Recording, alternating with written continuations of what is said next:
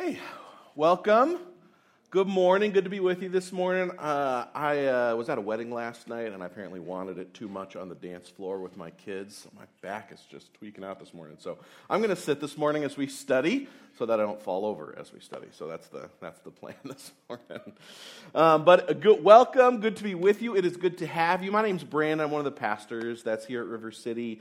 Um, if you are new or visiting, I just want to say welcome. It is good to have you. Uh, just if there are any ways that we can serve you, help you get connected to the community here at River City, we would love to do that. Come find me or Aaron or any one of the other small group leaders or Becky, or uh, we'd love to help you get connected. And so, um, uh, so that's uh, just where we're at this this morning. Uh, we're going to be studying Matthew chapter 11. We're working our way through the Gospel of Matthew this year together.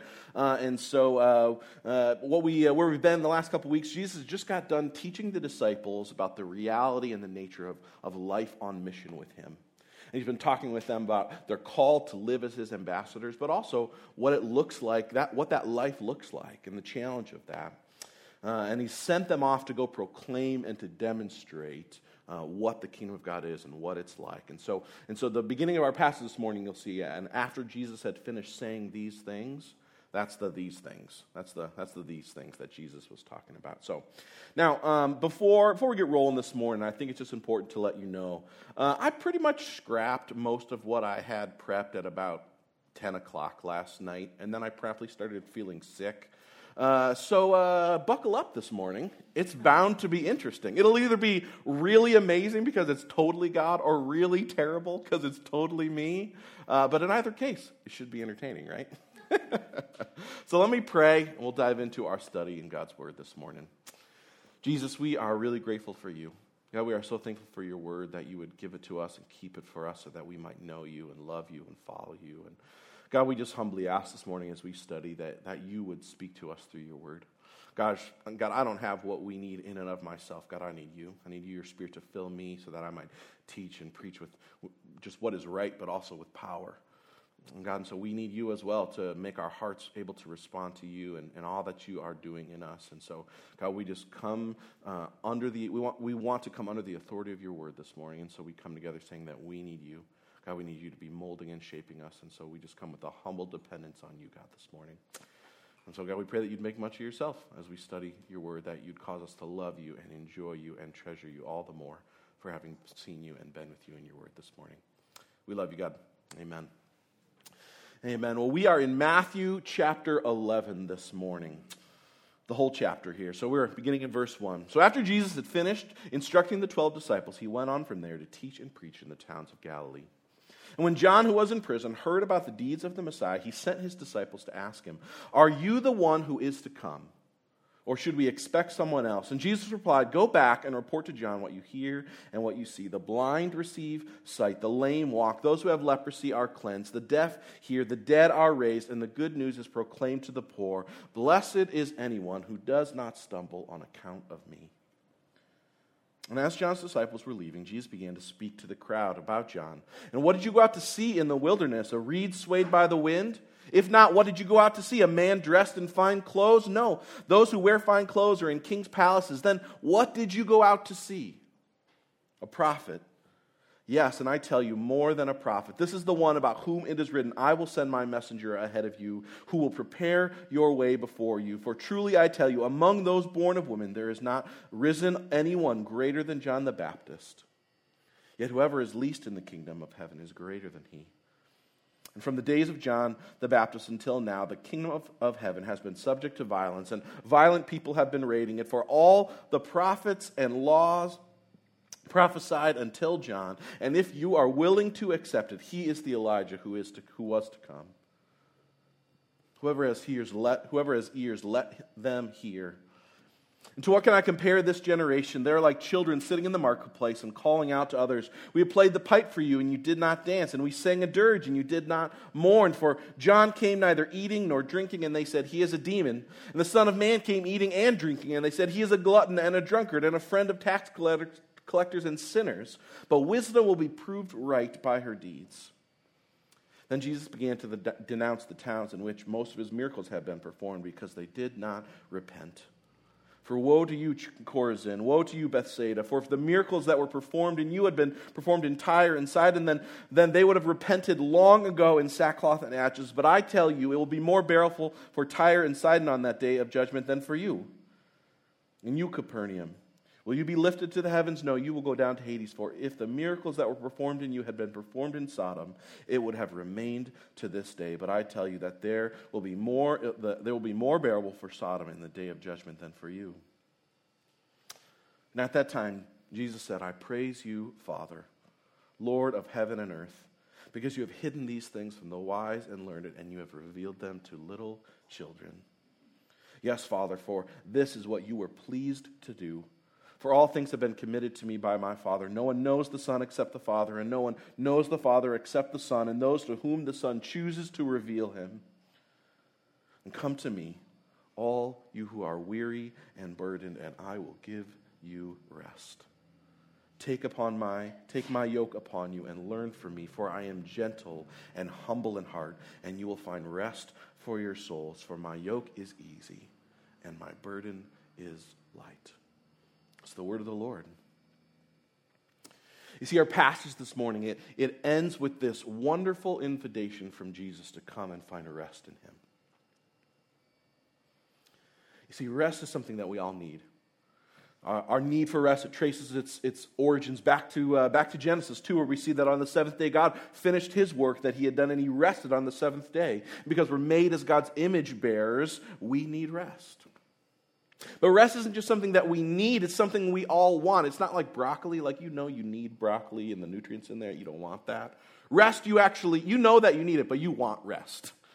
And whether it's a physical rest, whether it's a rest from work or responsibility or just a crying infant, or whether it is emotional rest from worry or grief or doubt or regret or, or sadness or fear or even despair.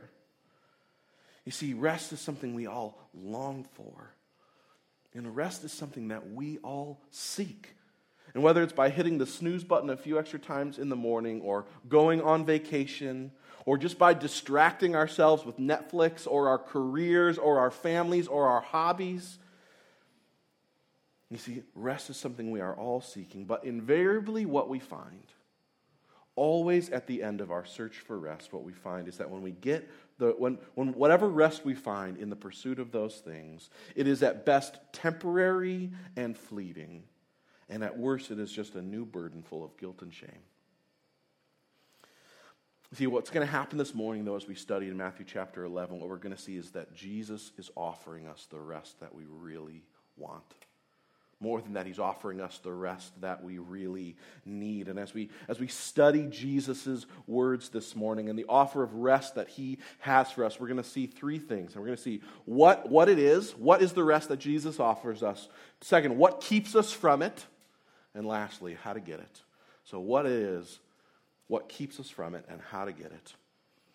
So, first this morning, what kind of rest is Jesus offering us in his word? Well, in verse 28, we see Jesus says this way Come to me, all you who are weary and burdened, and I will give you rest. Take my yoke upon you, learn from me, for I am gentle and humble of heart, and you will find rest for your souls. You see, the rest that Jesus is offering us is not, is not primarily a physical rest or an emotional rest, it is a spiritual rest. Jesus says you'll find rest for your soul. He's talking about a soul level rest. You see, the reason for us that all of the other forms of rest that we try to pursue, they always let us down, or they always never seem to fulfill in the ways that we want them to fulfill, or they, they never seem to be enough is because what we're looking for in all those other forms of rest is the rest under the rest. See, we're looking for a soul level rest. And until you get, until you have a soul level rest, you will never have a physical or emotional rest that will ever be enough. Unless you have a soul level rest, you will never have a physical or emotional rest that you will find sufficient or enough. You see, and there's only one place that you can get that kind of rest. In verse 28 and 29, Jesus says again, Come to me, all who are weary and burdened. He says, I will give you rest.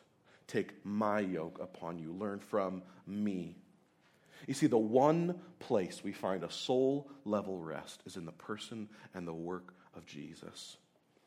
I've been having some really good conversations with a friend of mine over the course of the past couple of years. And, and for him, one of the things that he wrestles with uh, very, very, very clearly is a, a sense of identity and a sense of meaning in his life.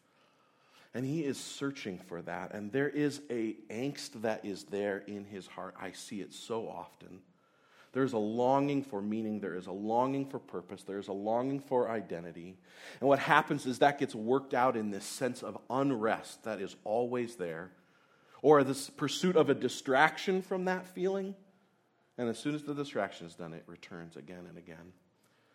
Just this week, I got to have a conversation with my friend, and, and I was able to just, I felt like God was just able to bring clarity to my own as I was talking with him. And I just challenged him, and I just said, you know, what you are looking for.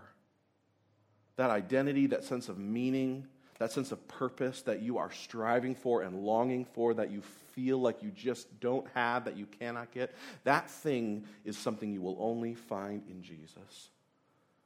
You see, you can look for it in a career, you can look for it in a family, you can look for it in a pursuit of enjoyment or, or pleasure. You can look for it in all those things, and you might find it for a glimpse and for a moment, but it will always leave you. It will always leave you wanting more, and it will always be insufficient to fulfill the thing you are looking for. And I said, the one thing that you are looking for that cannot leave you that cannot let you down, that it gives you the thing that your soul is looking for, the rest that you are so desperate to find. The one place that you will find that is in the person and the work of Jesus. You see, Jesus offers us a soul level rest, and He is the one place in which that can be found. But you need to hear this as well. The rest that Jesus offers us is not an escape. It's not an escape from work. It's not an escape from stress. It's not an escape from injustice or suffering. Instead, the rest that Jesus offers us is a new way of living, one in which that we can one in which we can bear the weight of those things. You see, verse 29, Jesus says this Take my yoke upon you, learn from me, for I am gentle, humble in heart. Verse 30, he says, For my yoke is easy and my burden is light.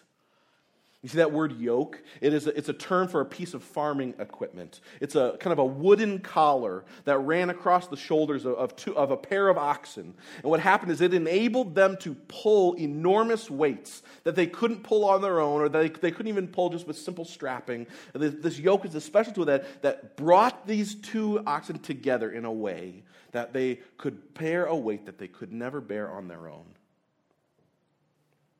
See, and Jesus is not saying that the rest he offers is an escape from work or an escape from hardship or an escape from stress.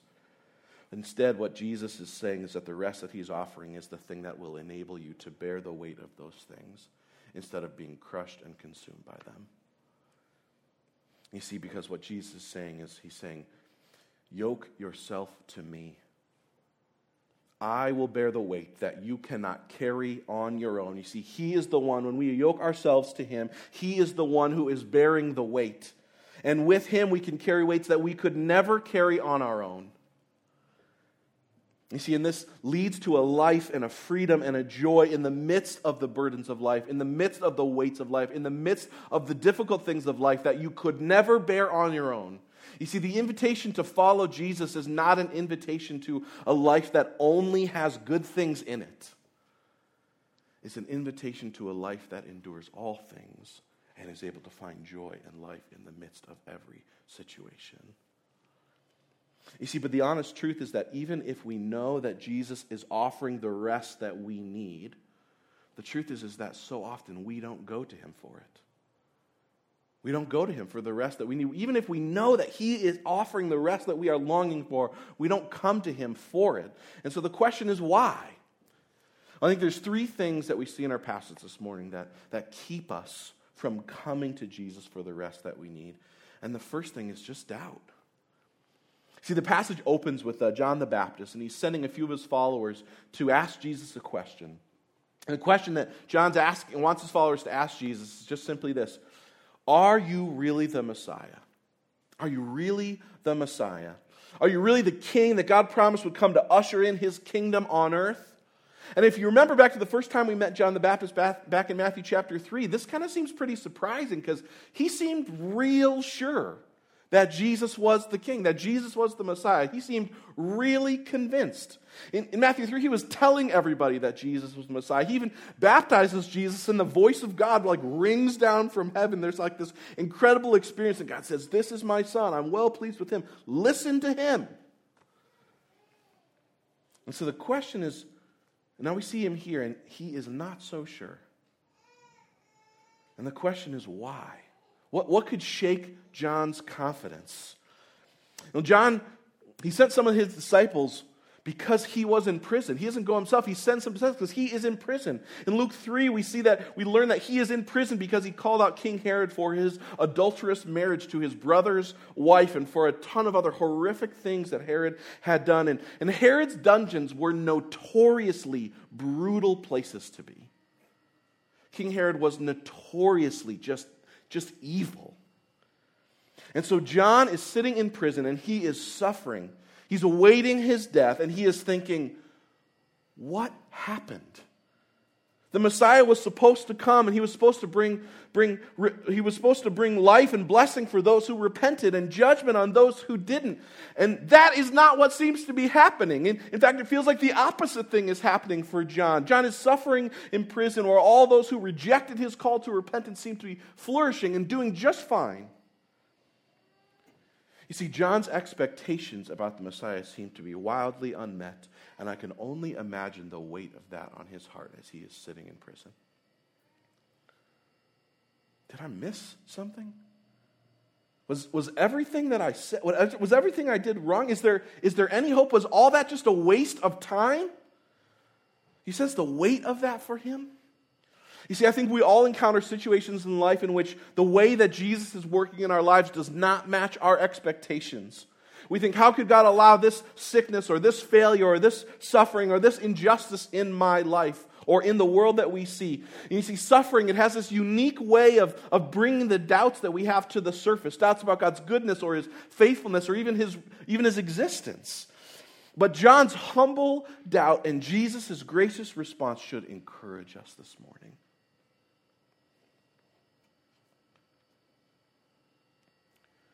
Verse 11, Jesus responds to him. He says, Truly I tell you, among those born of women, there has not risen anyone greater than John the Baptist.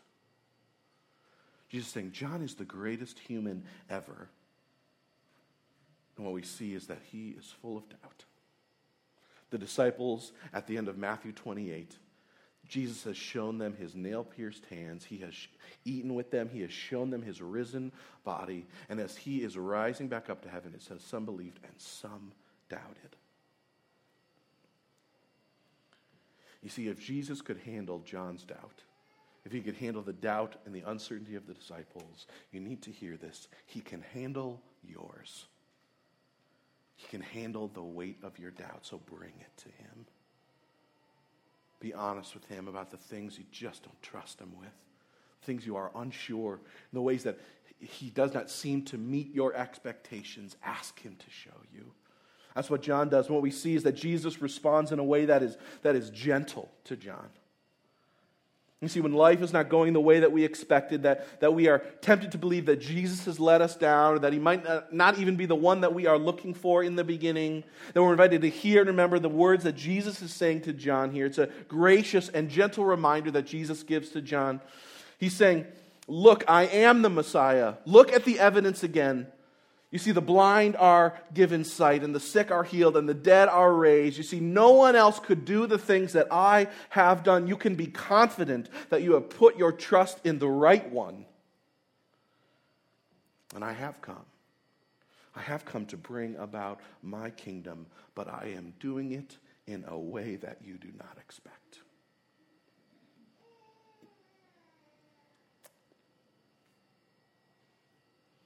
A better way and you can trust me even though this way feels hard.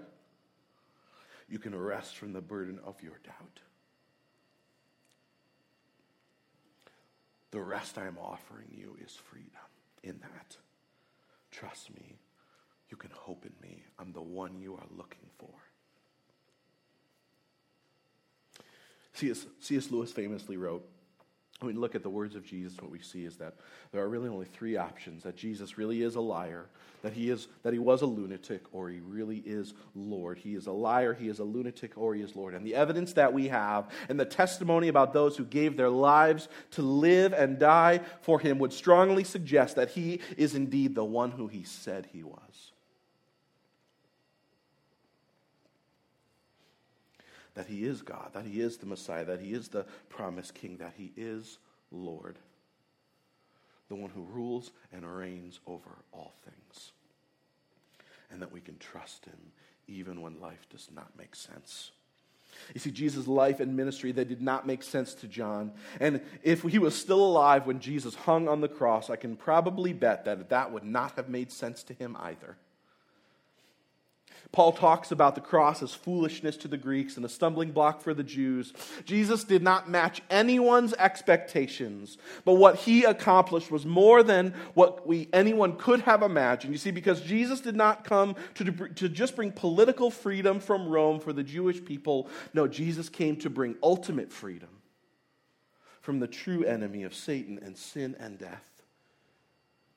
You see, Jesus, while he does not meet our expectations or match them, Jesus is worth trusting. And he meets us in the midst of our doubts with a proof about who he is and with a gift that is far greater than what we could ever long for. You see, but doubt in the midst of our unmet expectations and even suffering isn't the only thing that, that keeps us from finding rest, that finding the rest that Jesus is offering us. You see, as John's disciples leave, Jesus he lays into the crowd, and his words for them are very different than the, the, the gentle words that he has for John, because he knows John's heart and he knows their heart as well. You see, while John's doubt was characterized by a humble questioning, what characterized the unbelief of the crowds is a prideful rejection you see, verse 16 reads this To what can we compare this generation? They're like a children sitting in the marketplaces and calling out to others, We played a pipe for you, and you didn't dance, and we sang a dirge for you, and you did not mourn. For John came neither eating or drinking, and they say he's a demon. The Son of Man came eating and drinking, and they say he is just a glutton and a drunkard and a friend of tax collectors and sinners. Verse 21 Woe to you, Chorazin! Woe to you, Bethsaida! For in the, if the miracles that were performed in you had been performed in Tyre and Sidon, they would have repented long ago. You see, what Jesus is saying here is that John came preaching repentance, and you rejected him, and I came preaching grace. And you rejected me. Your, your unbelief and your rejection of the, the message of the gospel, it's not because of a lack of evidence. I did countless miracles in front of you. And it's not about who brings the message or how that message is brought or how convincingly it is presented. He says, You are like children who do not, who, who say they don't like the song, but the real problem is that it's not their song. You're like little children who refuse to play the game unless it is your idea. You see, Jesus is saying is that for some, what is underneath our unbelief is not a lack of evidence or genuine doubt, it is really an arrogant pride. Tim Keller so wisely notes he says, Unbelief is not just the absence of faith, it is the presence of a force in the heart that makes it recoil at the message of Jesus. It's the presence of pride and self sufficiency in our hearts. He goes on to say, We flatter ourselves to say that the lack of evidence is the real reason we don't believe or trust or live in light of Jesus. But Jesus did the miraculous, and people still not believe. And until we realize that the opposing force of pride in our hearts is the thing that is keeping us from rest, we will never be able to respond to Jesus and receive the rest that he is offering us. You see, the honest truth is that we don't want to admit our insufficiencies.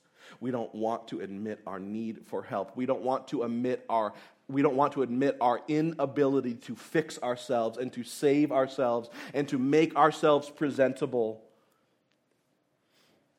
And see, it's simply a weight that we cannot bear.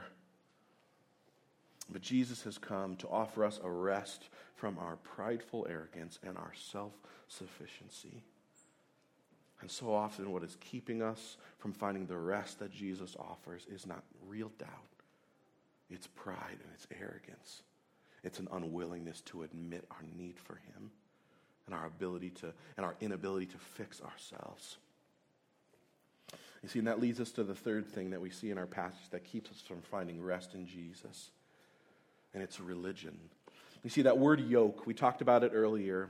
It's, about, it's that farming implement that, that enables uh, two oxen to bear a, an incredible burden. You see, it was also, that word yoke was also commonly used as a metaphor in Judaism for, for the law. Jewish rabbis, they would often speak about taking on the yoke of the law. And under their direction, what we saw is that the law became this unbearable burden and this crushingly heavy weight. You see, and that's what is true of religion. You see, religion is all about, religion keeps us from finding the rest that we need in Jesus because religion fundamentally is all about what we do to get to God. It's all about what we do to earn or deserve or merit or keep our right relationship with God. You see, religion is always motivated by fear. It's always, in the end, and it always results in selfish pride or self, or it, calls, it results in self righteous pride or it results in despair because you feel like you have done enough or you are better than X, Y, and Z and that you do deserve whatever or that you haven't done enough and that you aren't better than X, Y, or Z and that you do not deserve. And you see, and neither one of those things give you the rest that your soul longs for. They're just a new burden. And see, so the question is how do we get the rest for our souls? How do we get the rest under the rest that Jesus offers? See, doubt says, know enough. You can rest once you're convinced. Pride says, be enough. You can rest because you are enough, even though you're not. Religion says, do enough. You can rest when you can be sure that you have done enough. But the gospel does not say do, the gospel says come.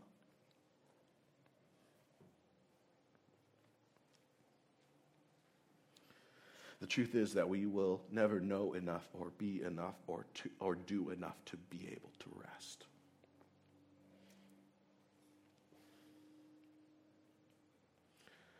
But Jesus, the King of the universe, has known all things. And he is enough. And his work on the cross was enough. You see, Jesus has so that you and I, we can find rest in him. That's why Jesus says in verse 28 Come to me. All of you who are weary and burdened, I have rest you are looking for. More than that, I am the rest you are looking for.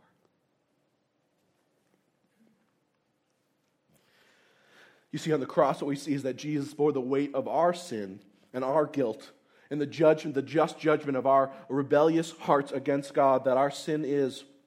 It is a weight that we could not carry, a weight that we could not bear. And so what we see is that Jesus bears it for us.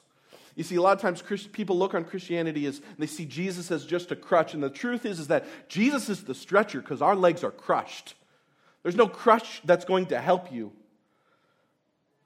He sees Jesus' work on our behalf entirely that makes us able to be right with God. Hebrews 1 tells us that after making purification for our sins, Jesus sat down at the right hand of the Father. And the reason he sat down is because his work was finished and his work was enough. You see, Jesus' work on our behalf, it secures for us the soul level rest that we are so deeply longing for. And by faith in Him, we are made right with God. It is not something we could ever earn, it is not something we will ever deserve, and it is not something that we can mess up. You need to hear this. That's why you can rest.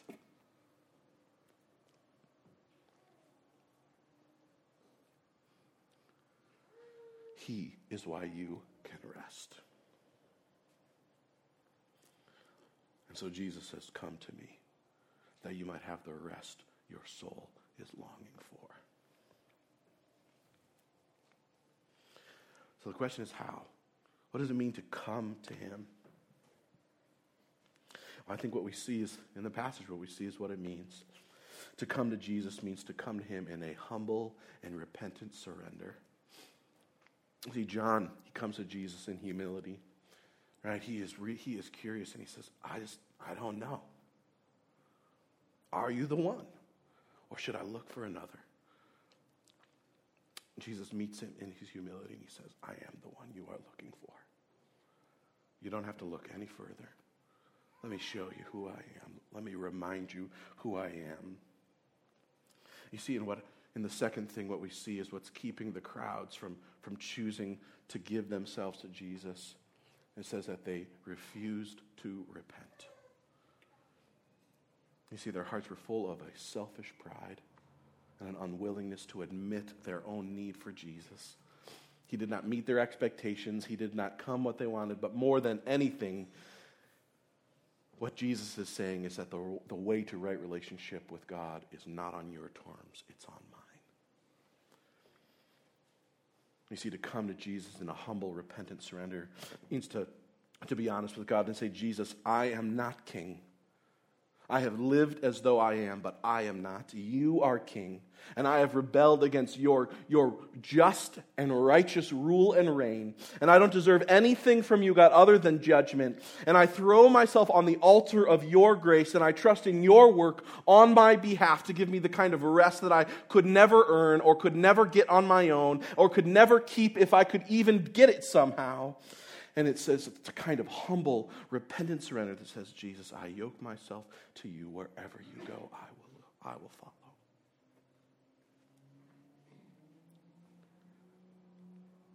You see, the, the one place that the rest that we are longing for can be found is in the person and the work of Jesus. And the way that we receive the rest he offers is to come to him in a humble and repentant surrender saying, Jesus, I am not enough on my own, but what I believe is that you are enough for me. Your work is enough to make me right with God. Your work is enough so that I might have rest. And that in the, in the hardship of life, I might live a life of rest in you. you. See, every week we take communion what we're doing when we take communion is that we are remembering and we are celebrating what Jesus has done and who we are in him. You see, the bread and the drink, they remind us of Jesus' body and his blood, which were broken and were shed for us as he lived the life that we should have lived, and as he died the death that we should have died for our mutinous, rebellious hearts. You see, in paying the penalty that he could only pay so that we could be forgiven and accepted and made right with God. And it's through a humble and repentant surrender in faith that we find right relationship with him. You see, what we're doing when we take communion is we are remembering and we're proclaiming the gospel. We're reminding ourselves and we are reminding one another about who Jesus is and all that he has done and about the rest that he has secured for us by his body and his blood given for us. Communion, it doesn't make you right with God, it does not change your status or your standing with him. It's a chance to remember. Or maybe this morning for you, it's a chance to receive for the first time the soul level rest that Jesus offers to you, that his work secures on your behalf. You don't need to be a member here to take communion, you just need to belong to Jesus. Or this morning, to choose to humbly surrender and repent to him. There are two tables in the back, one on the left and one on the right. And during our time of, of worship, go back as you feel led. And take communion and do it as a remembrance and a celebration of all that Jesus has done for you, about the rest that his body and his blood have secured for you. Or this morning, receive it for the first time as the rest you are looking for. By faith in him, come to him. And as we close this morning, I would just implore you talk with God. You see, the rest that Jesus offers is one that is revealed, not earned. Verse 25 says it this way. At this time Jesus at this time Jesus said, "I praise you, Father, Lord of heaven and earth, because you have hidden these things from the wise and learned and revealed them to little children." Yes, it was your pleasure to do so. Verse 27. For no one knows the Son except the Father, and no one knows the Father except the Son, and those whom the Son has chosen to reveal him to. Ask Jesus. Ask him to show you the rest that you are longing for, that he has for you. You're never going to see it, and you will never find it unless he shows it to you. So ask him.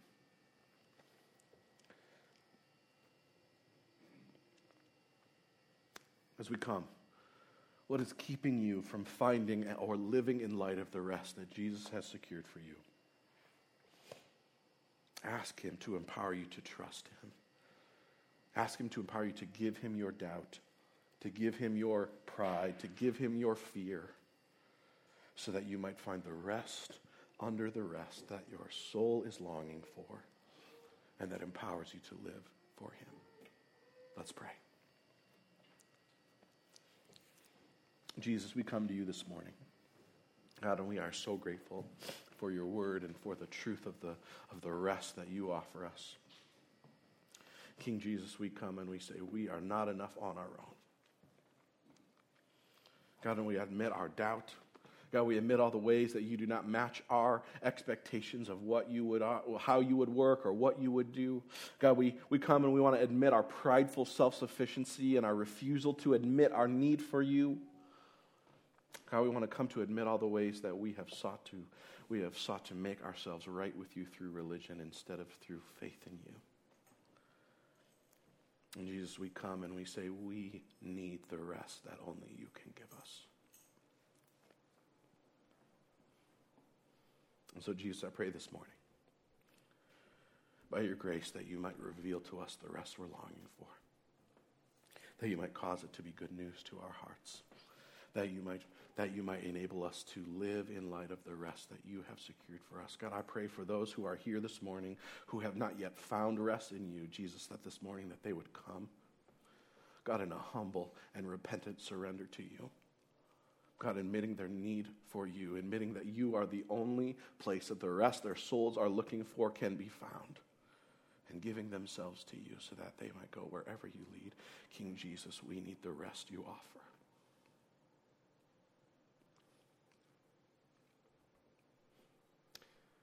Help us by your Spirit to receive it and to live in light of it. God, for our good, but more than anything, for your great glory.